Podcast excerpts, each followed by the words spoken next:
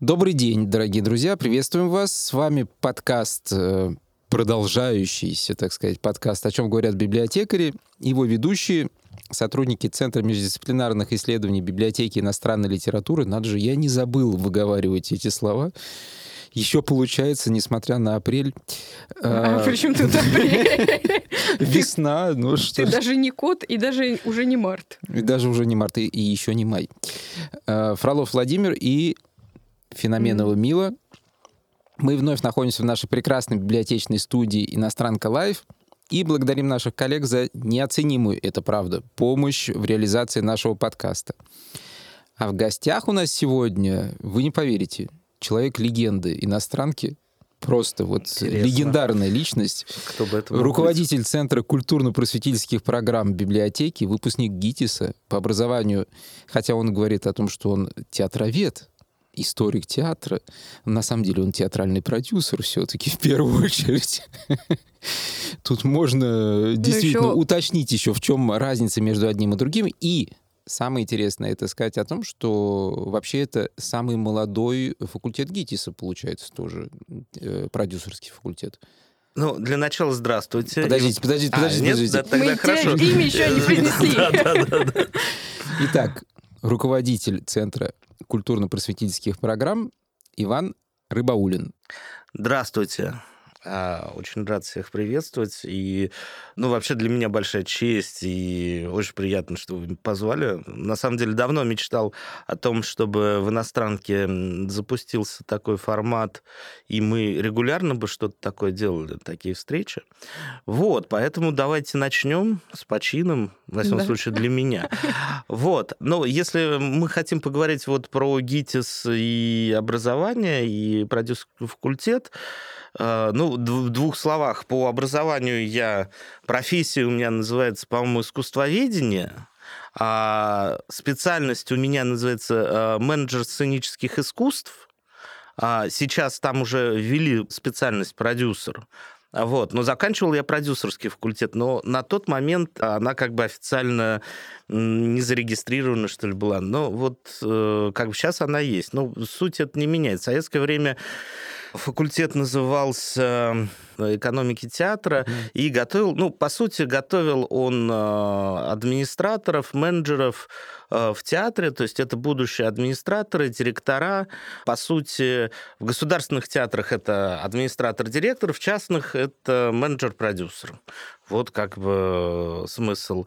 А, факультетов вообще у нас 8 в ГИТИСе было. А, это был актерский, режиссерский, театровический, а, продюсерский, э, эстрады. Вот у нас на Таганке, собственно говоря, находится факультет эстрады, музыкального театра и сценографии. Еще балетмейстерский, но он почему-то всегда находился в Щепке, у них помещение было. Вот. А насчет самой молодой, я тут узнал, что, оказывается, сейчас появился факультет. Я вот не знаю точно, это новый факультет или переименовали э, факультет эстрады. Называется факультет новых видов театра. Угу. Вот. Да, могу ошибаться. Но это, по сути, э, как я понял, это развитие факультета эстрады. То есть э, там Панков преподает, Володя Панков. Угу. Это саунд-драма. То есть это такой факультет про не совсем эстраду и не совсем театр в классическом понимании. Это про синтетическое искусство. Mm-hmm. То есть, кстати, возвращаясь От опять же... до, до саундрома. Да, да. То есть э, сложно охарактеризовать. Есть такой коллектив. Кто не знает, есть такой коллектив, называется саунд-драма. Им руководит э, Владимир Панков. И э, сложно охарактеризовать, особенно человеку, который э, ну, не в теме, мало знает про театр, грубо говоря, знает э, про театр достаточно поверхностный, школьный, прости господи, программы, но а, кто в теме знает, что есть саунд-драма, и как охарактеризовать сложно, потому что это и пластика, и это и действие, это и текст, это и музыка, это и ритм, то есть э, это вот полный синтез. Это да? междисциплинарность. Да. да, вот. Да, да. Я к чему и говорю, что, собственно говоря, по идее, вот э, зал Иванова, да, он про вообще деятельность Иванова, она всегда была смежная, такая междисциплинарная, и вот это направление, да, оно про вот синтез искусства. В принципе, театр считается синтетическое искусство, mm-hmm. потому что он вмещает в себе и музыку, и литературу, и изобразительное искусство, и пластическое искусство, и кино, и новые медиа. И вообще, в принципе, любая новая форма, вид искусства, который появляется, он захватывается театром. Поскольку, ну, к тому же, что театр, он, в принципе, одно из древнейших э, направлений, одна из древнейших форм искусств. Одна из древнейших профессий, я бы сказал. Ну так. и да. Но по факту. Разговоры о цензуре, да, там. Самоцензуре. Кто-то говорил, что актеры это ленивые проститутки. Это цитата из ролика про формулу театра. Можете в YouTube посмотреть, очень да. интересно. Вот. В общем, э, как я и сказала Володе вчера, у нас вообще, дорогие слушатели, подам голос я наконец-то. Как вообще импровизация это тоже большая часть театра, я думаю, и очень важная. Ну, да? театр это искусство Те... живое, а да. а жизнь, она, в принципе, строится Очень... на импровизации. Как бы ты заранее ко всему не готовился, все равно все происходит здесь и сейчас, в настоящее да. время. Поэтому у нас э, очень импровизированная запись. То есть мы с Ваней давно хотели записать этот выпуск и давно планировали, но там по разным причинам все откладывалось туда-сюда. И, и вчера мы такие, ну что, записываем, записываем, завтра, завтра. Ну и вот мы, собственно говоря, здесь. И я говорила Володе, что в целом можно даже особо не готовить никакие вопросы, потому что Ваню можно посадить, дать ему слово, и в целом дальше мы получаем готовый выпуск. Это здорово. такое расскажу. Да. Но да. Но а, что? Я все равно написала два вступительных слова. Одно для себя, другое для Володи. И мне понравилось, что Володя решил вообще не импровизировать. Прочитал все просто тютелька в тютельку. Что, кстати, обычно ему не свойственно. Обычно ему что-нибудь напишешь, скажешь, прочитай, пожалуйста, тютельку в тютельку. Человек делает все ровно наоборот, импровизация и все такое. А тут прям я даже удивилась. Ну, наверное, у меня мысль сейчас появилась, что это вообще какая-то глобальная вещь, да, импровизация и заготовка, да, то есть как продуманность. То есть это как э, аполлонистическое, дионисийское начало в театре, О. это как космос и хаос, да, и есть разные, грубо говоря, кто-то э, вот по работе с ведущими, с актерами, вот кто-то придерживается там, вот мне нужен сценарий там, где я буду стоять слева, справа, там, когда включится на какой минуте свет, Э, через сколько секунд он выключится. А есть люди, которые, наоборот, э, им это мешает. То есть это еще от характера зависит. Но могу вот по своим субъективным наблюдениям э, сказать, ну, это вот моя точка зрения, да, я не претендую, что на какой-то абсолют, потому что, конечно, о, несмотря на то, что, как мы уже говорили, продюсерский факультет вырос из театроведческого, и я все-таки, наверное, больше менеджер, хотя и театровед, а работаю вообще в библиотеке в данный да, момент. мы вот, все да. здесь вот э, очутились. Но про театр я не забываю. Конечно, есть великие и невеликие театроведы, которые, ну, гораздо больше, скажем так, э, на данный момент в теме, но я говорю вот исходя из своего опыта, а он, в общем-то, есть определенный. Так вот, про актеров и про импровизацию. Вот мое наблюдение было такое, что, грубо говоря, вот в Питере есть ЛГИТМИК, Институт кино угу. и телевидения. Вот. И есть ГИТИС.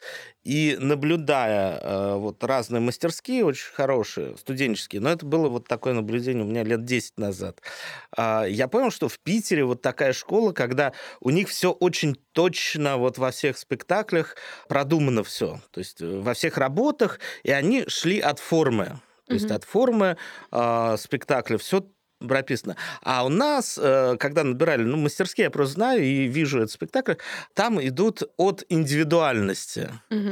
Вот, поэтому там вот какой актер вот он, вот он такой, и такой образ создается. А там я наблюдал, вот им нужно э, режиссеру создать именно такой образ.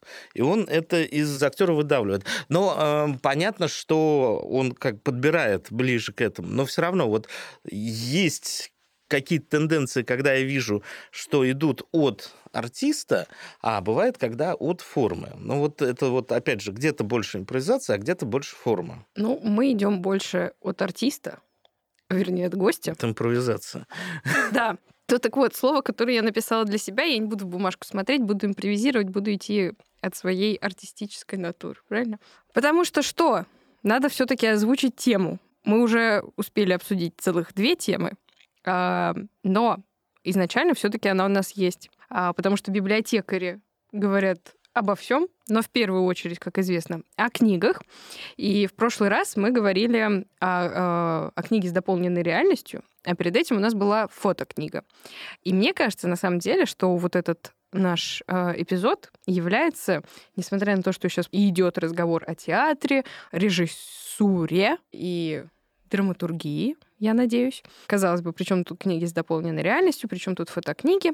А мне все кажется, что это вот одно такое продолжение и одна из возможных тем, потому что о книгах с дополненной реальностью мы сначала собирались поговорить, что это вот что-то там с компьютерными технологиями связанное, но разговор у нас вышел очень философский, и мы поняли, что дополненная реальность книги — это вообще, в принципе, на самом деле реальность как таковая. И как вот книга работает с реальностью и с э, теми способами ее осмысления, которые у нас как у людей есть. И мне кажется, что в случае с театром, на самом деле, являясь естественно, отдельным вообще искусством, он э, с какой-то точки зрения является дополненной реальностью книги. Когда человек, писатель, драматург создает пьесу, получается дополненная реальность к этой книге, это как раз постановка которая потом получается. Возможно. Вообще не согласен. Вот, такого у нас еще не было. Почему? Ну, потому что давайте сходить с следующих постулатов, что называется. Есть, ну, если мы идем от базовых вещей, от античности, mm есть три вида литературы, грубо говоря. Работа с эпос, текстом. лирика, драма, да. Да, эпос, лирика и драма. Когда, понимаешь, э, говорят, эм, что есть э, ну, грубо говоря, текст, а потом его ставят, да, угу. то есть э, какая-то идея такая есть, сверхидея, да, что вот человек написал, а потом это захотели поставить. И э, что ну, грубо говоря, это иллюстрация, это не иллюстрация, это просто другой вид искусства. Да. Э, не знаю, там, седьмая симфония, она, там, Шостакович, она не иллюстрация, она иллюстрация к жизни, она угу. не иллюстрация к тексту. И, э, но это, в принципе, такая... Нет, идет... но есть же программные симфонии и вообще программные музыкальные произведения, и они тоже бывают связаны с Нет, текстом. они связаны. Хотя текстом, но конечно, это, вторичен. Э, грубо говоря, это разные произведения ну, искусства. Да. Оно не является иллюстрацией другого. Это все равно, что говорить, что, ну, я не знаю, там сделать техническое описание, я не знаю, спектакля, да, там просто пересказать mm-hmm. это, ну, э, это как бы просто разные вещи, да, там критическая статья, это критическая статья, она нужна там для понимания там вообще, что это за спектакль, стоит ли на него идти, да. Она может быть как художественное произведение, потому что вот есть такая книга, называется написал в начале 20 века Джеймс Линч, и вот второго автора не помню, но это псевдоним а, Леонида Андреева, насколько я помню. Называется «Под впечатлением художественного театра». И там сборник критических статей ну, mm-hmm. на спектакле. Начало 20 века художественного театра. Спектакль Станиславского. Ну, и не только, потому что там не только Станислав, в основном, но не только. Вот. Э, Немирович Данченко тоже ставил. А, но, собственно говоря, там речь идет о том, что там сами эти статьи, они как произведение искусства, и ее читаешь просто как отдельное произведение. Такое тоже можно. Так вот, возвращаясь к чему? Что просто вы как бы задаете такое тон, что ну, драматургия, театр, ну, не то, что вы, а, в принципе, бытует такое мнение, к сожалению, оно сформировано школой. Школа вообще главный враг театра, я считаю. Вот, потому Согласен. что почему-то музыку преподают отдельно, там, изобразительное искусство преподают, а э, про театр говорят как, э, ну, такой придаток э, значит, к Островскому, да, Островский написал, ну, давайте посмотрим, чтобы не читать, да, там. А на самом деле смысл-то в другом, что это отдельное произведение, и в целом вообще ты же идешь не на пьесу, а идешь на спектакль. Ну, вернее, ты можешь идти на название, да, но э, почему там ставят 20 раз Грозу. Гамлета, Грозу, да? Потому раз что... Обос... Сегодня, Я так кстати, ходила на Вишневый сад. Островского. Островского. Да, да, кстати, да, да. Сегодня именно. А мы сегодня что? Сегодня 12 день, апреля. Да, и День да. космонавтики. Всех с как праздником. все сошлось. Да. Звезды. Да, Островский наш космос. Вот, поэтому... Но мне кажется, Ваня, здесь еще есть такая угу. вещь, которую э, я просто когда просматривал свои какие-то старые записи из прошлой жизни, я нашел там такую запись, есть книжка э, Шубиной, да, драматургия и режиссура зрелищных mm-hmm. форм. И у нее под название как раз хорошо отражает вот эту связь, которая может существовать. Я сейчас к Мгм. школе как раз тоже приду. Э, соучастие в зрелище или игра в миф. Вот что такое театр. Это игра, но это игра, в котором человек соучаствует. Ну, в вообще- литературе это тоже возможно. В, тако- в своем, вот как бы два совершенно разных произведения по своей природе, Мгм. одно написанное и написанное. Мы прекрасно знаем, что есть драматургия, которая написана только для чтения. И в драматургии 18 века, французская, к примеру. Ну, Сенека это театр такой. да. Вот, да. И мы в основном только читаем. Кто-то попытался поставить, но это такая Нет, муть, ну по сути. это как поставить, понимаешь, и Ну, кто ставит. Да. А с другой стороны, есть что-то, что действительно существует параллельно. Это два произведения, действительно существующие. И здесь э, игра в миф. Почему? Потому что вот в чем как раз э, я согласен полностью с Иваном, в том, что школа убивает театр. Точнее, школа в себе убивает возможность увидеть театр. Мгм. Потому что в России, к сожалению, э, это можно долго искать, почему это так произошло, но, к сожалению, у нас не существует практики школ театрального зрителя. У нас зрителя не учат смотреть спектакли. У нас, когда я работал на открытой сцене, это было 10 лет назад. Мы занимались в том числе, там грантовые были проекты. Один из спектаклей был, назывался «Академия театрального зрителя». Поставил Сеня Пельбаум. Да, я а, помню этот спектакль. Вот. А, ты его смотрел даже? Это прекрасно, потому что просто читал он, в общем-то, недолго. Почему? Потому что э, субсидировал это э, выпуск спектакля Департамент культуры. И, ну, все замечательно. Идея была, что труппа приезжает в московские школы, и э, в актовом зале они быстро разворачиваются, и там в течение 45 минут рассказывают как раз вот детям, что такое театр, как себя вести, какие бывают формы театра, жанры театра. Да, что такое выход э, из сада, что да, такое... да. Что такое метафора, да? Вот. Кто такой режиссер, да? И это вообще очень важная вещь, классная. Но оказалось, что есть департамент культуры, а есть департамент образования. И это не пересекающиеся вещи. И, в общем, когда э, мы приходили в школы, там начиналась история, что, а давайте вот родительский комитет, а мы не можем, а вот этот класс может, а этот не может, а это не... Ну, короче, там вообще, э, если им не спустить сверху там, что... Это обязаловка? Да, что это обязаловка, там департамент образования. Вот, а департамент образования сказал, ну, это какая-то ваша частная история. Хотя она как бы была, ну, городская, Ну да. да. В общем, как-то не просуществовал этот долго проект, но был хороший. Он действительно Видно. хороший, потому что формируя зрителя, где бы он ни был, в школах ли, в библиотеках ли, или еще где-то, когда есть школа зрительская, когда действительно человек, приходя, он не просто уходит потом после спектакля. Ведь мы же ходим в театр, мы потом обсуждаем это с кем-то все равно. Мгм. Будь то с самим собой, если ты либо с кем-то еще, но ты все равно это обсуждаешь. И вот это обсуждение, оно э, может потом тоже дать какие-то свои последствия, восприятие совершенно по-другому того произведения, которое ты прочел, если все-таки нужно было прочесть, и того произведения, которое ты увидел, потому что оно действительно другое. Ну, вообще считается, что, как нас учили, что сначала нужно прочитать пьесу, а потом пойти на спектакль, потому что если ты Да. сначала посмотришь, а потом уже прочтешь, то ты уже будешь воспринимать это произведение под впечатлением Да. и с акцентами, которые были в спектакле, а, а, не наоборот. А в идеале нужно сначала прочитать, а потом Это вот посмотреть. как раз к разнице а, двух э, родов искусства, да, с- между литературой, ну, книжностью, скажем так, и э, театром как таковым, хотя это тоже, в принципе, очень близко к книжности.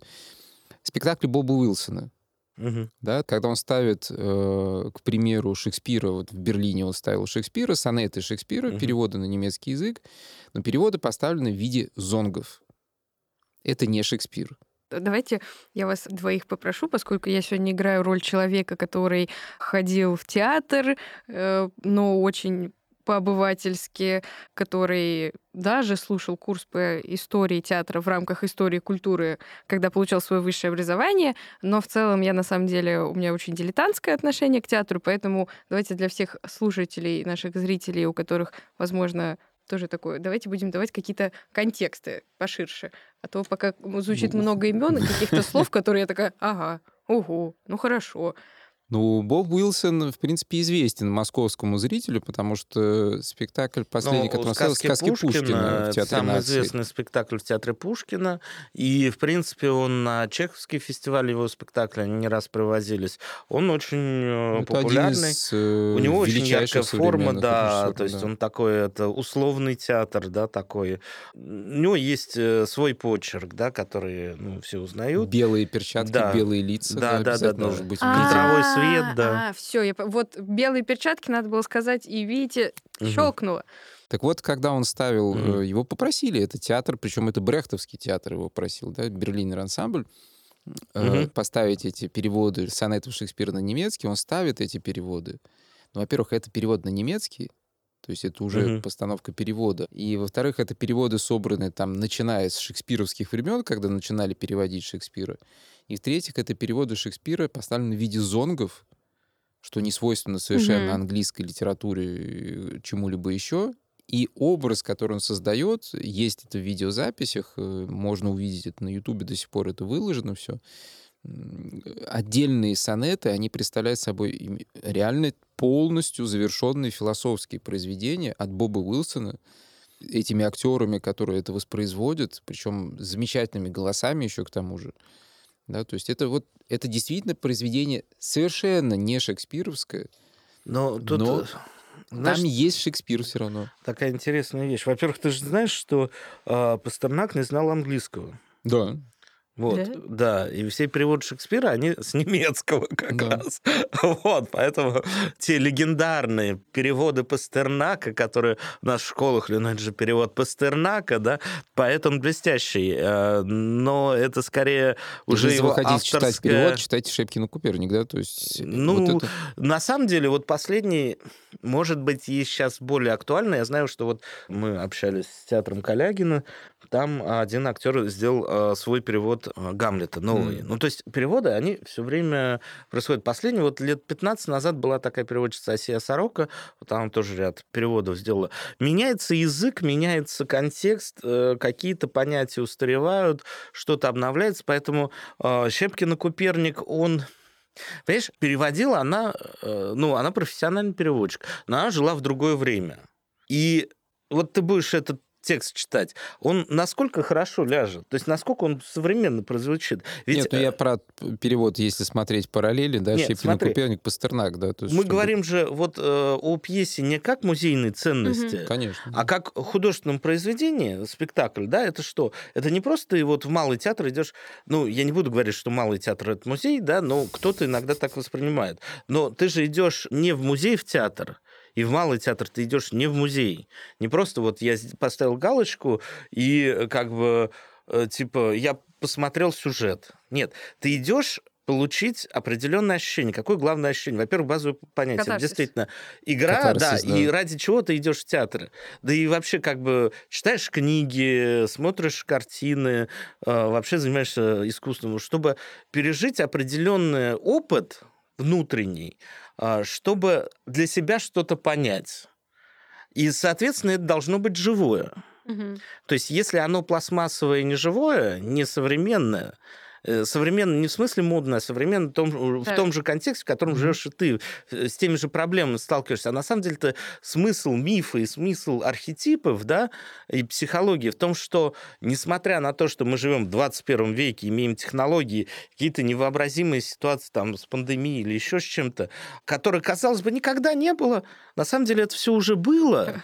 И смотря спектакль или определенный перевод, да, вернее, определенный текст, читая определенный спектакль, э, ты э, для себя смотришь, э, получаешь ответы на какие-то вопросы. Ты проживаешь не только эмоциональное вот э, перерождение, да, там, не только делаешь какой-то шаг вперед, да, не просто удовольствие, но ты для себя что-то открываешь в себе, что-то открываешь в мире.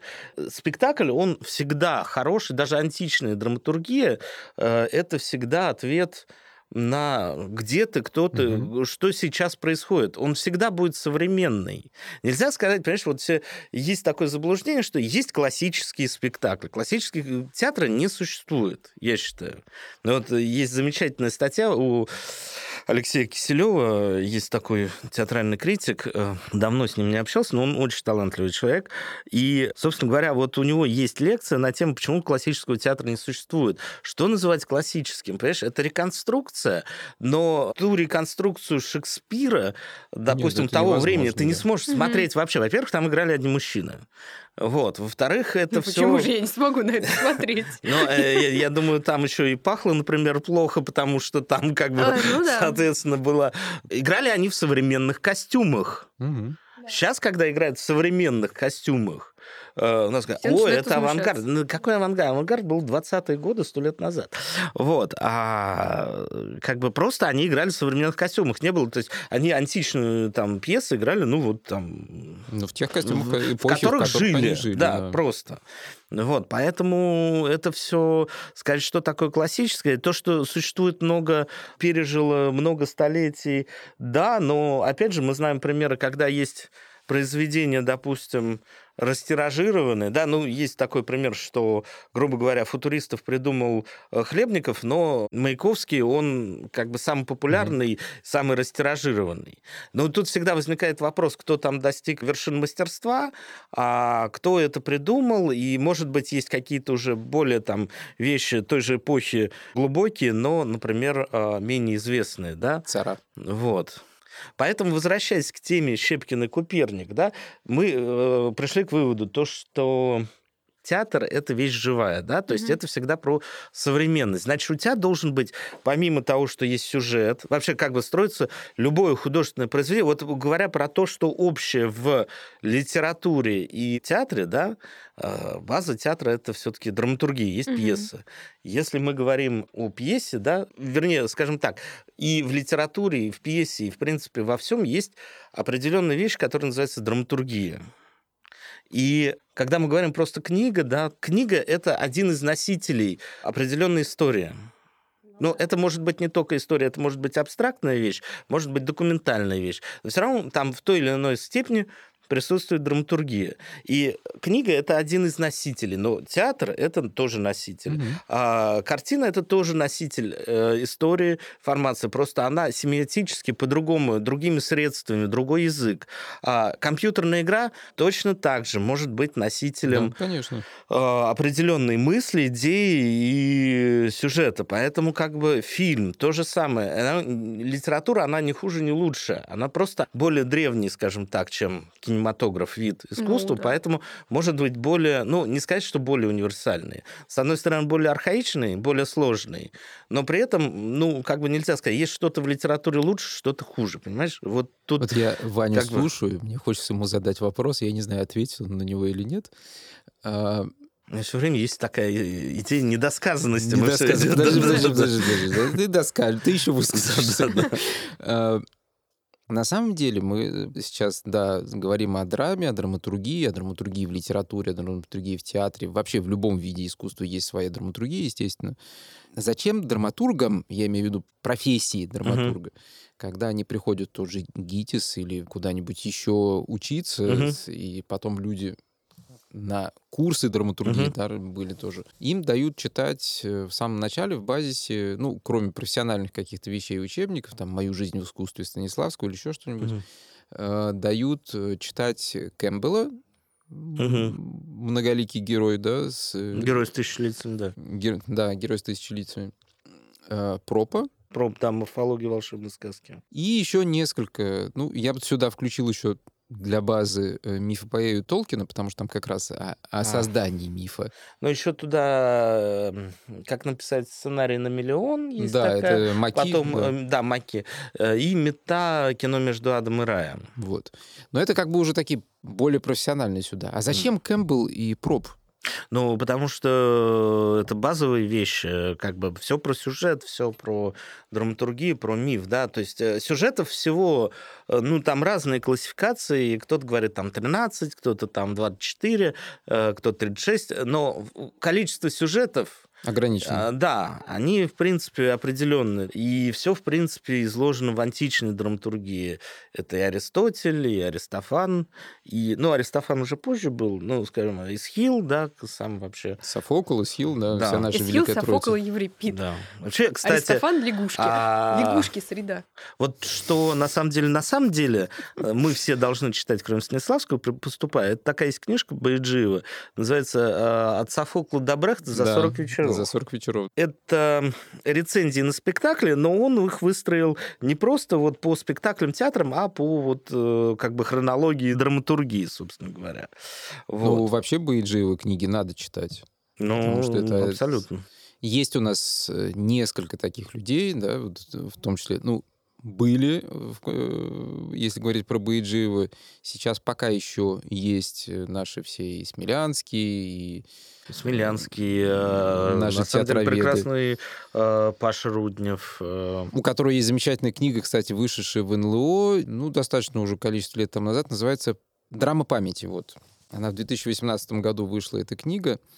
Э, И действительно, это вот история отечественной, скажем так, драматургии, потому что там и советская, Мгм. и российская драматургия со второй половины 20 века до 2010-х годов. Да? То есть, если вы хотите понять, как развивалась отечественная драматургия с точки зрения, в том числе, одного из наших ведущих сегодня театроведов и критиков театра и так далее, вот читайте Руднева, потому что действительно э, очень полезная книга в этом плане. Ну вот, кстати, ты говоришь насчет обучать драматургов.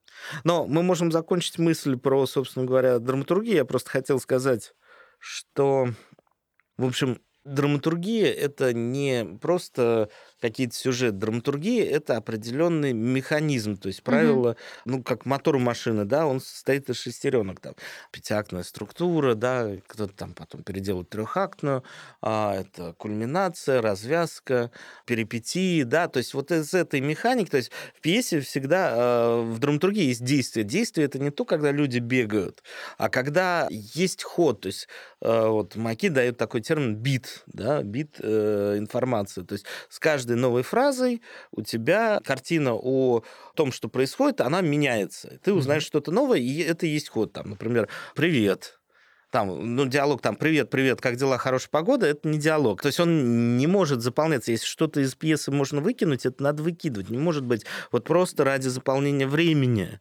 Вот для меня это всегда было сложно, потому что у тебя каждая фраза должна нести информацию о том мире, который ты рассказываешь. Ведь в отличие от литературы, Где может быть э, описание. по- эпоса, да, скажем так, там вообще даже диалог не может. Там а, он имел в виду то-то, то-то, была хорошая погода, и они встретились, а его сын... то-то. А вот там этого нет. Вот мы с тобой говорим, да, а, ну, люди не знают, что тут вот большой фонарь, там серые стены, а, очень хорошая Акустика. акустика, температура приятная, работает кондиционер, а, да, находимся на минус первом записали. этаже, да. У нас есть только вот диалог, который мы сейчас осуществляем. Вот этого описания всего нету.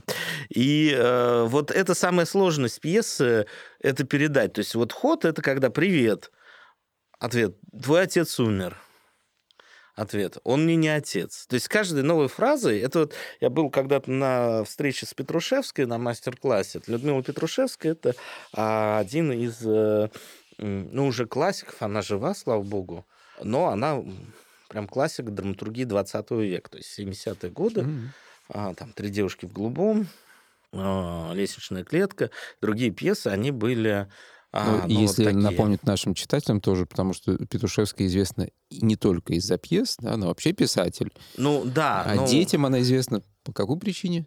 По какой? Глокая Куздра. А, да, точно. Быдланула Вот-вот-вот. быдленка и... что-то- Да-да-да, она вот эти вещи, э, вот работа со словом.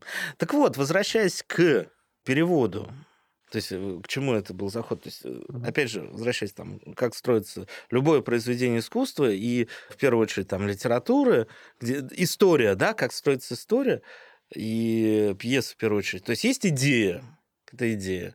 Кто-то определяет это как сюжет, да, сюжет, но сюжет не от слова э, событийный ряд, а сюжет от слова идея. Мгм. Вот, то есть есть идея, дальше идет фабула, то есть э, как раз событийный ряд, что происходит, история. Дальше идут персонажи. Персонажи эти должны быть живые люди, не придуманные функции, когда, а давайте этот, значит, будет плохой, это хороший, это будет француз, а тот будет поляк, да, и, а этот будет рабочий механик, то есть он должен... Нет, это так не работает, это должен быть вот Владимир Фролов, он работает, э, значит, в библиотеке иностранной литературы, ему э, 25 лет, он э, родился в Майами, но прилетел, значит, э, в Москву. Сколько да. интересного себе да. может узнать. Да, да, он прилетел когда-то на могилу э, прабабушки, которая была э, полячка, но ее так и не нашел, до сих пор он ищет этому то есть, чем больше ты Это деталей... тебе новую сделали биографию, потому что я шучу, что Володя разведчик на самом деле. Так что пользуйся, не благодари, буквально. Да-да-да. Вот такой макиментари, очень люблю этот жанр. Вот. Мне кажется, это вообще интересно, говоря там про литературу, про литературу. Я думаю, что вообще в литературе, в драматургии, вообще в произведениях искусства должно быть то, чего нет в реальности. Вообще такое поле, что ты можешь там, что не можешь здесь. Вот. Путешествовать, а, это, придумывать, я создавать не помню, миры. Чья это цитата? По-моему, наверное, кого-то, кстати, из греков. Так что даже не цитата, а просто мысль про то, что все, что мы можем представить, оно чисто теоретически может существовать. То есть мы не ну, можем. Да, опять же, есть такая представить пьеса. ничего такого, чтобы не существовало. Это, знаешь, я не знаю, это действительно ли цитата, вот где ты это взяла, но я это взял из. Есть в такая... голове. Вот, да. А как это у тебя в голове оказалось? Есть я такая пьеса Джона Бойтона Присли, английского драматурга 20 века, называется 31 июля. Это фильм такой советский. Да, он по а, пьесе... А, июня, да. Июня, да, я все время путаю. Июня. Это по пьесе Джон Бойтона Присли. А, да? Да, вот. Ой. И, собственно говоря, там Упс. одна из героинь говорит, что все, что вы придумали, то есть существует шесть измерений, три измерения вы знаете, четвертое измерение — это время, на что мне физики говорили, крутили виска, говорили, вообще все по-другому. Вот. Четвертое измерение — это время, пятое — еще что-то, а шестое — это вот все, что ты придумал, оно должно где-то существовать. Ну, фильм, кстати, я очень любила в детстве вот, смотреть. Может так, быть, это... Собственно говоря, вот мы и выяснили. Назову этот эпизод «Шестое измерение». Нет, но... Ну, э, кстати, почему бы и нет? Так вот, возвращаясь к тому, что есть драма, вернее, любой... То есть есть э, идея, да, о чем ты хочешь сказать? О войне, о мире, о любви, о Боге, да, там. В принципе, существует три основных темы драматургии. Это любовь, смерть и Бог.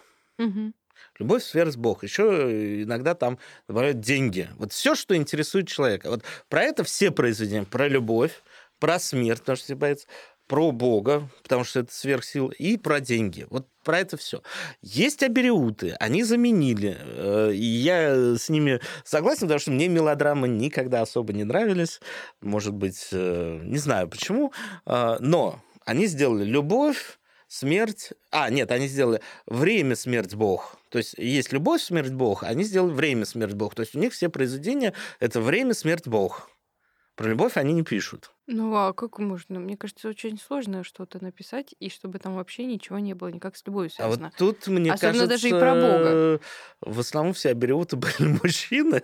А. Вот, и мне Понятно. кажется, да, любовь это такая... Мне, ну, я не знаю, вот мне, понимаешь, вот... Э, любовь меня... же это не обязательно мелодрама. Собственно говоря, э, помимо того, что я менеджер сценических искусств, я в какой-то момент решил, что, ну, в школе я этим занимаюсь, должен знать, что такое драматургия. Я поучаствовал в нескольких таких драматургических лабораториях, там это Сергей Борисович Коковкин, актер и драматург, собственно говоря, режиссер. Там э, уже преподавали Александр Железцов и Ольга Михайлова. Потом в Литинститут я ходил, э, там, собственно говоря, Инна Александровна Вишневская еще даже тогда читала. Это была а, такой педагог, а, она преподавала, ну, в общем, теорию драмы, но она преподавала еще у Вампилова. Вот, да. И она, когда у нее спросили, о чем вы жалеете в жизни, она говорит, вот э, об одной вещи я жалею, потому что у меня сидел на занятиях вампилов, и вместо того, чтобы, ну, разбирали его текст, и, ну, я говорю, я читаю, говорю, понимаю, что очень хороший, я даже не знаю, что поменять, надо было ему сказать, да все нормально, бери, неси в любой театр. А я начала там, вот надо первый акт со вторым поменять, вот, ну, что-то надо сказать, да, на разборе. Вот, вот она сказала такую вещь интересную. Я была вот. как-то на спектакле по пьесе Вампилова, что-то там в названии с утками связано. Утиная охота. Да, утиная охота, правильно. Что-то про уток. Что-то про водолазов, как сказал на не- экзамене. А что написал Горький? Пьес про водолазов на дне, сказал у нас один Ну, мальчик. это как э, визит Леонида Ильича за кулисы Большого театра. Спойте мне про Толика Подснежника. да? Нет, ну Лишь я... Толика Подснежник распустится в срок. Я, это должно было быть не вставка анекдотическая. я хотела сказать, что это был один из самых сильных катарсисов в моей жизни, когда я Да, ходила. это очень Это просто... пьеса, Причем это была а, постановка выпускников табакерки. Это был их выпускной Мгм. спектакль, а я вообще большая поклонница вот именно ходить на... Подожди, выпускников табакерки есть? да. Колледжи, в смысле. Колледжа колледж. Табакова. Да, Табакерка ну, это табакерка театр, да. театр, да, прошу Ага. прощения, Не, да. не, а, нормально, ну, в общем, колледжа. А, И я люблю очень выпускные спектакли, потому что, мне кажется, в них какая-то есть особая вот эта вот энергия и какая-то вот эта вот молодость, задор. Ну, в общем, я до сих пор про это помню, как в конце я просто, я сидела и рыдала. И это театр вот за этим. И очень здорово, не знаю, если кто... Я не помню имена актеров, и я очень надеюсь, что у них у всех все складывается хорошо, но просто большое им всем спасибо за то, что это было. А вот, кстати, про бытование произведений и как оно меняет. Я тоже недавно посмотрел, не на правах рекламы, просто мне, правда, понравился спектакль, который поставила Анна Закусова. Она вообще хореограф, но она вот на Таганке, у них э, есть новая сцена на Солженицына, им передали. Раньше это был театр Апарте, вот, это такой камерный зал, мест на 60. Она поставила утиную охоту, но она, поскольку она хореограф, она интересно сделала ход, она сделала пластический спектакль. Мгм. Вот опять же, да, мы говорим вроде бы как про драматургию, но там почти нет текста. Но Мгм. при этом все понятно. И история, и сюжет, и идея, они переданы. Вот. Еще там есть одна фишка, что там, про спойлеры, э, главного героя играет э, три актера одновременно. Вот. И я вспомнил, что я, когда смотрел этот спектакль 20 лет назад, я посмотрел, э, есть такой чеховский фестиваль, был, во всяком Мгм. случае, когда со всего мира привозили лучший зарубежный спектакль. То есть э, «Золотая маска» — это фестиваль, когда привозят Мгм. наши, а чеховский он проходил раз в два года, привозили там из Китая, из Бразилии, из Америки, из э, Африки, из Европы разные спектакли. Вот. И в том числе там был вот английский спектакль, назывался «Пьеса без слов». Я еще пришел, смотрю, нет субтитров, думаю, ну, вот, а потом смотрю полчаса и понимаю, что там реально слов нет. Хотя абсолютно выглядело это как будто драматический спектакль. То есть там Мгм. декорации, то есть это не балет, да? Мгм. Декорации э, середины 20 века, Англия, особняк, большая лестница, автобус, английская вот эта будка телефонная, Лондон, э, значит, особняк молодого аристократа. И все это происходит пластически. И тоже там героев играли, только там большая сцена была, героев играли три человека одновременно. То есть вот интересно, как... Я у нее сп- специально спросил, а ты как бы смотрел спектакль? Нет, то есть какие-то ходы, они вот периодически появляются и переосмысляются. Мгм. То есть это не значит, что она процитировала или это какой-то распространенный ход, просто он в ней родился, так совпало, и, ну, прошел через нее и был переосмыслен. Вот, это Мгм. интересно. А вот тот спектакль, пьеса без слов Мэтью Борном, был поставлен по мотивам. Там история про то, как молодой аристократ э, нанимает к себе слугу. Это 50-е годы Англия. И они в какой-то момент меняются местами. Мгм. То есть там это такой английский неореализм. Мгм. И был такой фильм, собственно говоря, «Слуга», вот тоже 50-60-е годы, черно-белый. Вот по мотивам него он сделал. Я просто сейчас не помню, надо посмотреть, но это, насколько я понимаю, тоже пьеса. И насколько это созвучно с «Утиной охотой», потому что там сюжет тоже же Зилов такой рефлексирующий человек, и тоже он вот эти отношения, там бесконечные тусовки, и, ну, это про кризис среднего возраста, на самом деле, да, про то, как... э, а что дальше-то? Вот, вот у меня есть там новая квартира, дом, там жена, любовница, а хочется на утиную охоту, и при этом вот бесконечные какие-то люди, друзья, и ты в какой-то момент меняешься с ними местами. Но вот на самом деле -то Вампилов, он продолжает вот эту идею Чехова, то есть Мгм. про психологию, про психологию человека. Вот. Так вот, возвращаясь, собственно говоря, к Я пирамиде. все хочу еще какие-то вопросы задать, но давай вернемся. Есть Давай, да. а, идея, сюжет, да, фабула. Дальше есть персонажи, они, вот мы поняли, они должны быть максимально реалистичные, тогда ты им веришь. И есть язык. Мгм. То есть, э, собственно говоря, э, мы в жизни говорим неправильно, непоследовательно, делаем ошибки, а, оговариваемся, у нас неправильный порядок слов, предложения. А, Вот, поэтому, собственно говоря, ну, нельзя придумывать умозрительно, когда драматурги пишут, они должны все-таки тренироваться, то есть э, делать диктофонные расшифровки, да. Есть вообще такая технология, называется вербатим. Мгм. Когда ты берешь интервью у людей и дословно записываешь, ну, как видео, по сути, документалистика, только это литературная документалистика, потом из этого монтируешь, и получается драматургия, то есть история. Но как раз таким образом ты передаешь... э, Повседневность. ты передаешь э, речь живого человека. Мгм. Не, потому что, когда видишь непрофессиональную пьесу, у тебя все персонажи, они сливаются. И тут речь не только о э, каких-то словах, да, там можно, вот там у Островского этот говорит там такие слова, там нет, там во всем, это разные люди, они по-разному говорят. Там кто-то говорит, вот и как я сейчас много, кто-то там э, одной фразой, кто-то там тремя фразами. То есть есть даже такое драматургические, ну, упражнение, там, допустим, просят написать три реплики героя любого. И вот группа там пишут три реплики. А теперь вот встаньте рядом и прочитайте просто на любую тему. Во-первых, это очень интересно, как сочетается, потому что каждый будет говорить про свое, Мгм. и э, совершенно разный язык, и тогда действительно получается вот живое. А когда один человек пишет, иногда вот я прям читаю и вижу, что это один человек, и у него диалог с самим собой. Вот. Как бы, ну, такое, на самом деле, это монолог. Вот. И про то, как учат драматургов, я тоже скажу, но что это вообще? Возвращаясь к Щепкин и Куперник, собственно говоря, язык Щепкин и Куперник, она, ну, сколько уже даже не 50, наверное, уже 100 лет почти Да. прошло, когда, например, люди по-другому говорили, Мгм. немножко по-другому. Поэтому, когда ты читаешь, да, хороший перевод, да, там точный, но как он на язык тебе ляжет? То есть насколько он живой будет и насколько ты ему поверишь? Вот почему делаются новые переводы. Вот это мы, интересно, этот вопрос подняли сколько минут назад. Да мне очень нравится, что параллельно мы еще столько всего успели обсудить. Я еще сижу и думаю, мне же потом надо будет выписать все эти фамилии, названия пьес, поискать их в фонде. Это я тебе могу подсказать. Я буду очень благодарна, потому что же мне надо будет потом сделать дополнительные материалы А можно убивающий вопрос, Вань? Давай, жги. напалмом. Репертуарный театр йог? Да нет, почему? На самом деле любой театр может существовать, и репертуарный, не репертуарный. Вопрос, кто его финансировать будет. Вот. Но считается, что репертуарный театр – это наше достояние. А, и это, ну вот, грубо говоря, кстати, почему еще не додумались это внести в нематериальное наследие ЮНЕСКО, а можно было бы, кстати. Вот, потому что это как раз, по идее, оно и есть. Что такое репертуарный театр?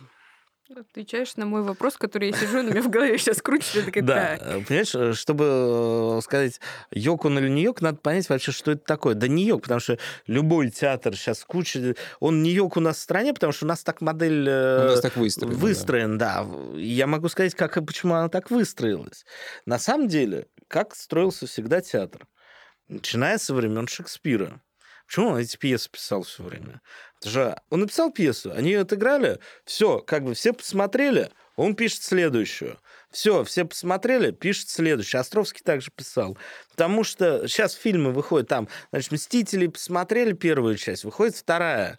Ну, захочешь, конечно, там, может, пересмотришь. Но в основном, да, особенно если это такие потоковые вещи. Ну, вот прошел он в кинотеатре фильм, все, ты как бы про него дальше забываешь. Ну, он редко когда Ну да, повторно. ты к если нему мы- не будешь возвращаться. да, если мы не говорим про какие-то высокие произведения, но в целом общая масса, да, она как бы как сказать, репертуарный кинотеатр, да, то есть он из репертуара выходит, то есть там все Мгм. время что-то новое. Малый театр существовал там в 19 веке, потому что принцип там, вот у тебя там, ну где-то я читал там 150-200 премьер, по-моему, за год было. То есть у тебя выходили новые, ну каждую неделю ты репетировал э, новые произведения. Не было телевидения. Мгм. И, собственно говоря, ну, естественно, из-за этого падало там как бы и качество, потому что там поток идет, и, конечно, это в основном там комедии, допустим. Ну, такого бульварного типа. ну да, хотя нет, и трагедии, конечно, были, но, опять же, это вот делалось, грубо говоря, там ну, что театр это было как бы развлечение такое, Ну, просто да, массовое да. было. А Вот. потом это уже перерастает в Соответственно, все 19 декорации веке. с подбора одни и те же, понимаешь? Ну да, Вот, а нечто потом- элитарное. Нет, но если э, говорить уже... У меня даже вопрос, а что сейчас это? Потому что, в принципе, Ну, сейчас, в принципе, же очень Да. сложно отделить какую-то, что вот это у нас только массовая культура, а это у нас Ну, да, суперэлитарная культура. да. Это уже вообще Вот. э, Ну, просто, ни к чему не если уж применимо. говорить про историю искусства, да, как процесс происходил.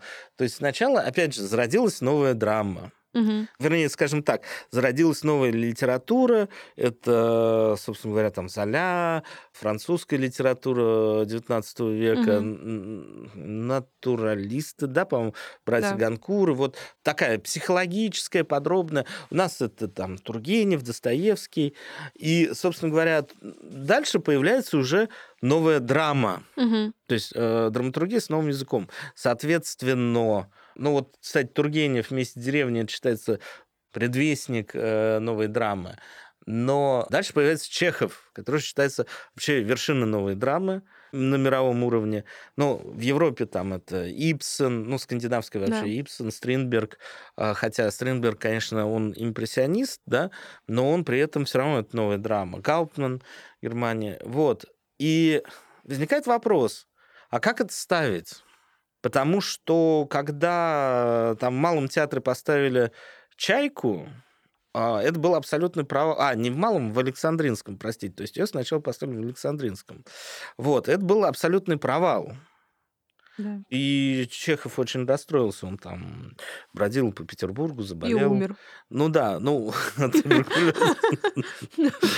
Вот. Ну, и Да, не Ну, расстраивайте творцов. Да. Ну, собственно говоря, да. Но, потом, слава богу, появился Станиславский, который ставил совершенно другие методы. Во-первых, в чем его заслуга не в том, что он э, мою жизнь в искусстве, я работу актер над собой придумал, а и психологический театр, он придумал профессию режиссер. Вот.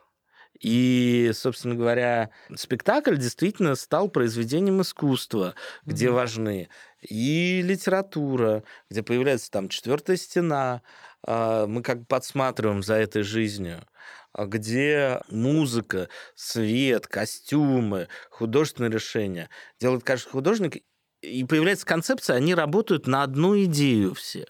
Вот. И, а режиссер это все соединяет. Вот. А, Ну, кстати, не факт, что если бы мы попали сейчас на спектакль Станиславского, мы бы смогли его смотреть. Потому что, опять же, Ну да. поменялся язык, поменялась Мгм. семиотика, поменялся контекст, и темп и ритм поменялся, понимаешь? Восприятие поменялось. Поэтому, может быть, мы бы сейчас тоже не смогли это смотреть. Вот.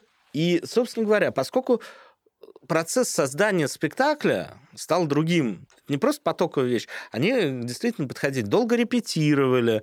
Какие-то вещи они даже, по-моему, там не один год могли репетировать. Я сейчас не помню уже просто. Вот. Декорации, они вот когда царь Федор Иванович там выпускали, там, соответственно, там настоящие вот э, сундуки, там, столы, э, ну, то есть э, не просто условное, да, там вот буфонное что-то, а подробное, достоверное, настоящее. Вот, соответственно, это влияет и на процесс э, э, не только творческий, но это на производство влияет, на организацию процесса. Соответственно, ты уже не можешь так потоково это все Мгм. делать. Тебе нужно там какой-то периодичностью это играть, да. Репертуарный театр, он же вызван не только художественным подходом, а вот мы придумали репертуарный, организационный подход. Но просто как бы так оказалось удобнее и практичнее, потому что художественный театр, несмотря на то, что он был художественный, еще они зачем добавили вообще доступный, но цены в какой-то момент у них стали дороже, чем в малом театре. Вот. А, потому что это было коммерческое предприятие, и они все время были на грани провала. Вообще еще одна книга, которая у нас при поступлении э, мы должны читать, это называется «Московский художественный театр. Опыт хозяйственный». Написал Юрий Матвеевич Орлов, наш педагог, вот создатель, собственно говоря, нашего факультета.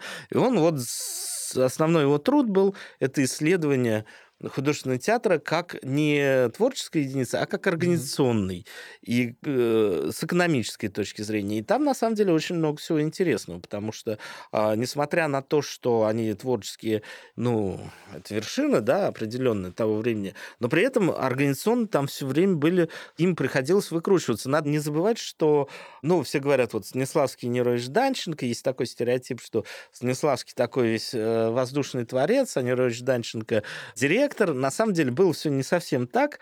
И, во-первых, Немирович Данченко очень хороший творческий человек и режиссер. Режиссер Он много да. что поставил. И... Музыкальный режиссер замечательный. Они оба музыкальные, но у них совершенно разный подход. И иногда, как я понимаю, там какие-то у него спектакли были объективно лучше, чем у Станиславского.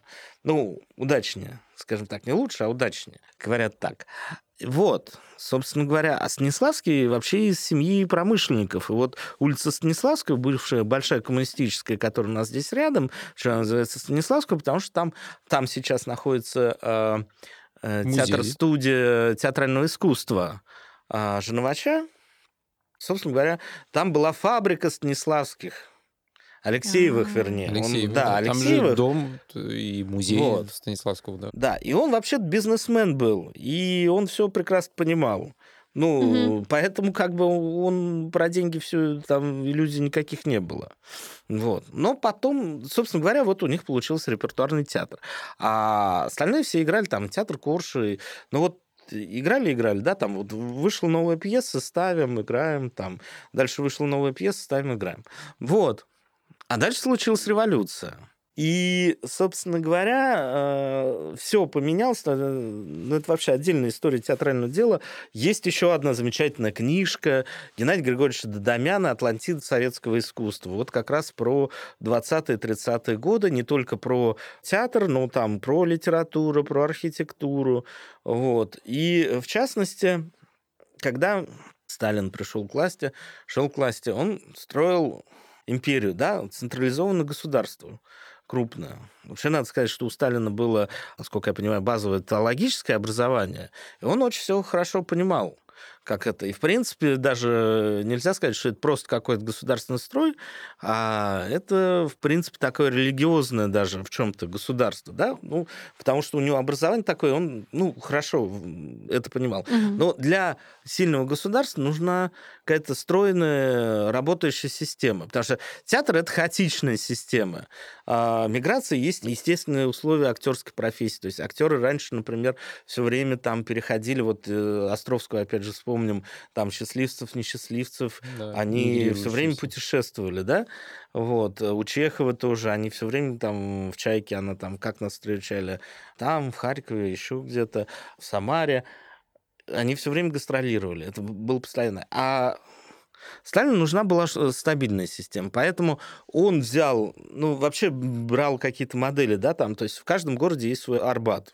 И за модель взяли модель художественного театра, как такую стабильную, и было объявлено такое понятие, как равнение на МХАТ. Вот, поэтому у нас появился, собственно говоря, Старики и старухи МХАТ. Это вот да, равнение на МХАТ это такой эталон, вот все делаем так же.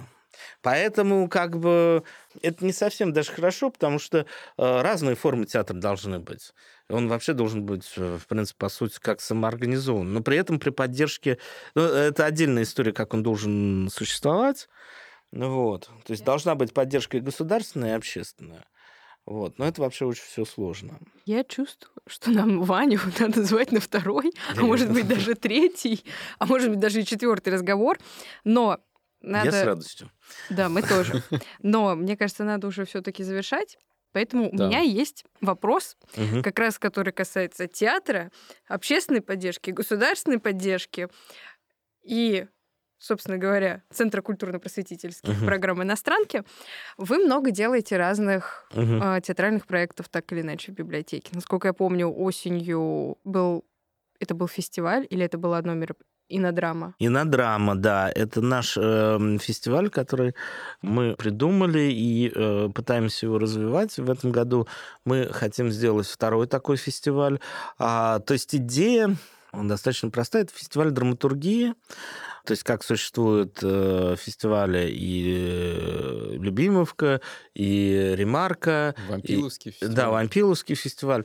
То есть когда новые пьесы появляются... Но э, тут есть одна сложность, на самом деле. Там история про то, что не было в 90-е годы вот этого пласта современной драматургии, и вот фестивали, они э, в том числе эту э, интерес к драматургии немножко раскачали, и, собственно говоря, сейчас много хороших драматургов, э, появляются хорошие, соответственно, фильмы, сценарии, то есть эта сторона усилилась. Но фестивали проходили так, появляется пьеса, и, значит, проходит фестиваль, на котором проходят читки. Это такая форма представления текста. Вообще, э, это этап выпуска спектакля, то есть сначала начинается все с читки, когда приходит режиссер, садятся актеры, и они читают пьесу, и он с ними ее разбирает. Вообще называется застольные репетиции. Дальше потом идут репетиции в выгородке, в репзале, потом в выгородке на сцене, когда есть сцена, но нет еще декорации, mm-hmm. есть обозначение. А потом уже э, репетиция декорации и генеральный прогон. Ну вот э, все начинается с щитки, когда читает, э, читают актеры, и режиссер разбирается с ними. Собственно говоря, фестиваль драматургии проходит так, что, ну, тем, кто не знает, э, есть пул пьес определенных, есть группы, там, режиссеры и там пять актеров. И много режиссеров, там несколько групп таких. И они каждый разбирают пьесу, и дальше на фестивале они ее читают. Но эта читка происходит, во-первых, э, читают профессиональные актеры, и там уже произведен определенный режиссерский разбор. То есть э, не просто они там первый раз читают, да, а там уже э, режиссером уже проведена какая-то интерпретация, хотя есть такой подход, что все равно в первую очередь представляют текст, да, пытаются представить текст, а не эскиз к спектаклю, да, но все равно это уже как-то оживает. Все-таки пьеса это про спектакль. Это не только про литературу, но в первую очередь это про спектакль. И это драма как искусство слова. Слово звучит. Вот отличие все-таки литературы от э, драматургии в том, что пьеса, она не должна читаться про себя, она должна звучать. Угу. Это вот ты роман можешь э, про себя прочитать, а пьесу нужно читать вслух, тогда она смысл э, обретает. А читать ее про себя это немножко вот. И, собственно говоря, кстати, в античности, насколько я знаю, про себя читать не умели. И это считалось вообще колдовством. Рандомный факт, о котором я вообще не имела никакого представления. Вот, так вот, возвращаясь к тому, что... К инодраме. К инодраме. А, поскольку иностранка, иностранка всегда... А, иностранка — это не просто библиотека, это а, такое цитадель знаний, цитадель культуры. И тут э, и литература, и музыка, это сквозь призму литературы, мировой литературы, да, зарубежной литературы, нашей литературы, ну, мировой в первую очередь, да, а по уровню, значению, а, на разных языках. Э, и это и театр, всегда с театром э, иностранка как-то была сопряжена. Тут всегда проходили и спектакли, и выступали артисты. Вот даже еще какое-то время назад я знаю, что тут выступали. И э, Князев бывал, и... Э, много кто был. Один Вообще... день Иван, Иван Денисович библиотека... читает. Вот выскочила любимый актер. Филипенко. Филипенко Да, часто, Филипенко да. часто бывал. Вот. Э, в общем, с театром всегда э, связана. И деятельность центра все-таки моя задача в том, чтобы помимо там концертов, э, научных мероприятий, лекций. Нет, ну у нас тоже мы, мы, мы тоже какие-то конференции проводим. Да, мы не спорим, это я так. Да, ну все-таки к науке чуть-чуть мы имеем отношение. Да, конечно. Вот. очень много что сделаете. Но еще моя задача, чтобы мы не забывали про театр, Соединить библиотеку и театр достаточно сложно, потому что театр — это такая субстанция, которая, когда куда-то приходит, она разрушает пространство. Режиссер все время что-то хочет, хочет поменять, актеры что-то хотят поменять, стол передвинуть, там книжку переставить, еще что-то. Ну, это про разрушение пространства и создание нового мира. А э, библиотека это про космос, да, и тут вот космос хаос сходится, и моя задача их как-то вот э, в инь превратить. Взрыва не произошло. Ну, или наоборот даже, может, и хорошо, что это, как, может, это интеллектуальный взрыв будет. Вот. А, но контролируемый А может, лучше не контролируем, не знаю. Ну, творчество, как, какая там была цитата у Николая Николаевича Зубкова? Э, про ну, про творческий процесс. Помнишь? Ладно, не помнишь. Дорогие друзья, как всегда, ищите в этих в комментариях к выпуску, если я найду. Все, что я забываю сказать. Мне кажется, действительно, надо э, Ваню приглашать еще раз, продолжить Я сейчас разговор. просто закончу да. про да. инодраму, да, коротко, максимально. А, инодрама. Моя задача делать еще театральные вещи. Полноценный театр делать очень сложно, и это очень дорогая вещь, а, и не всегда это есть возможность, хотя мы иногда там, у нас проходят спектакли. Но самая а, такая органичная вещь — это действительно читки, потому что это и театральное действие, это э, делают профессиональные режиссеры, профессиональные профессиональные актеры.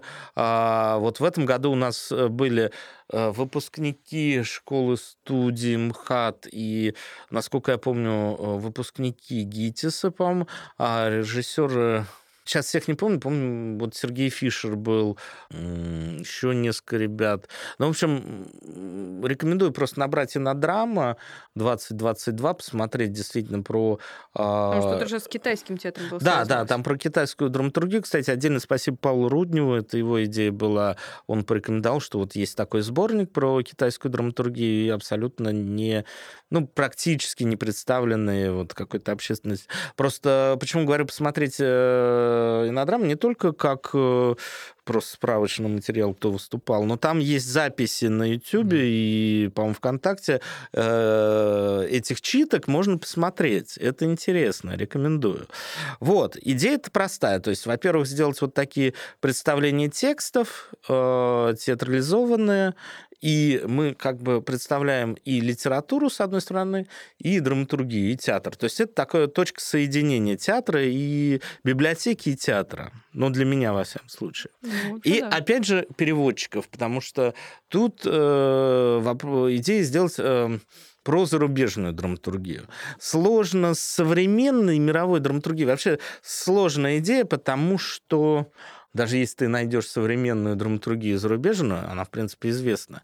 А, то, что сейчас вышло. Потому что все фестивали современной драматургии, они, а, ну, это живущие писатели, пишущие mm-hmm. на русском, которые присылают пьесы, и ты с ними связываешься напрямую, тут проблем нет. Связаться с э, драматургами в других точках мира можно, но, опять же, есть какие-то страны, с которыми, допустим, мы более тесно там общаемся, а есть с которыми менее. И, не знаю, особенно азиатские страны. У меня там не очень богатое представление, скажем так, о том, что там какой драматургический процесс происходит. А он наверняка есть. Опять же... Ну, как э, раз и интересно, наверное, вот, это привнести и представить. Да, вот у меня сверхидея все-таки прийти к этому. Да, и представить не только классиков драматургии, не только уже признанных э, метров, но идея э, современной драматургии в том, чтобы прочитать тексты, которые пишут люди о волнующих их угу. проблемах, о, угу. о том, что здесь и сейчас происходит в этой стране, да, допустим. Ну, вот идея современной драматургии. Если я там из Индии или из Южной Америки получаю эти пьесы, мне сразу интересно, чем живет страна, какие у нее проблемы. Но тут возникает несколько проблем. Вопрос экспертизы, как найти действительно... Вообще, не во всех странах, но это нормально. Может быть, э, драматургия на таком уровне развита, да, допустим, где-то посильнее, где-то послабее. Опять же, там в каких-то странах там больше реализм, да, в каких-то там, наоборот, больше там мелодрамы популярные или там романтические комедии, да. Ну, в силу там целого ряда обстоятельств, это нормально. Вот. И это получается очень такая разносорца. А, и самая большая проблема это проблема перевода. Угу. Потому что найти пьесы можно, собрать их можно, даже выстроить как-то. Это большая работа, но сделать перевод Вот это уже гораздо сложнее. И представить это нашей публике. Ну вот у нас есть еще такой проект «Школа переводчиков». Угу. Вот. И мы с руководителями, с Ларисой Леонидовной Марковой тоже мы общались на эту тему, с Озиной Юлией Анатольевной по поводу того, чтобы, ну, как-то вот эти, попробовать проект совместить, когда в школе переводчиков что-то переводят, да, там, а школа переводчиков — это когда у нас собираются группы по разным регионам и а, проходят занятия по переводам, да, в результате чего они должны какие-то перевести там с польского, сербского, белорусского, португа... белорусского португальского, да. Mm-hmm. Вот, собственно говоря, э, попробуйте это совместить. Но это достаточно сложный процесс. Сама иностранка такая очень большая, интересная и сложная организация. А это еще такая сверхидея, которая, ну, я надеюсь, что мы к ней придем. Вот, мы в любом случае, надеемся. да, в любом случае, фестиваль на драма 2023 а, анонсирую. Осенью он будет в любом случае проходить. В какой форме мы сейчас думаем. В любом случае это будут читки, читки зарубежных пьес. Так что, если вы хотите узнать про зарубежную мировую драматургию, которая сейчас есть, про новые переводы, хотите... Ищите ссылки, но ну, мы дадим, да. не надо ничего Ищите искать. Ищите новый материал, Всё приходите. Будет, все будет, и приходите к нам осенью, приходите к нам всегда. А, вообще у Центра культурных просветительских программ я не знаю, как они вообще все это делают, потому что проходит, по-моему, какое-то гигантское количество самых разных мероприятий. И это все очень интересно. И я каждый раз смотрю афишу и думаю, боже, и я опять пропускаю. Но а, так что я вас приглашаю, а, в принципе, в библиотеку, в научный зал. Подписывайтесь, кстати, на телеграм-канал ЦКПП он у них есть замечательный, и ссылочку мы тоже дадим. А, там тоже такое закулисье есть определенное, и анонсы. Вот. Что еще я должна сказать в Ну и то, что мы действительно надеемся Ваню принять еще раз. Да, потому что и, раз... может быть, тогда как интересно. раз мы затронем вопрос, как же все-таки генетически связаны иностранка и театр. А там есть о чем сказать. Есть, да. есть, да. Вот тогда поговорим что про историю иностранки. Вот. Так что до новых... С этого надо было начинать. Да. Но до новых встреч, друзья. Вань, спасибо тебе большое. Спасибо вам. До новых встреч в эфире. Спасибо.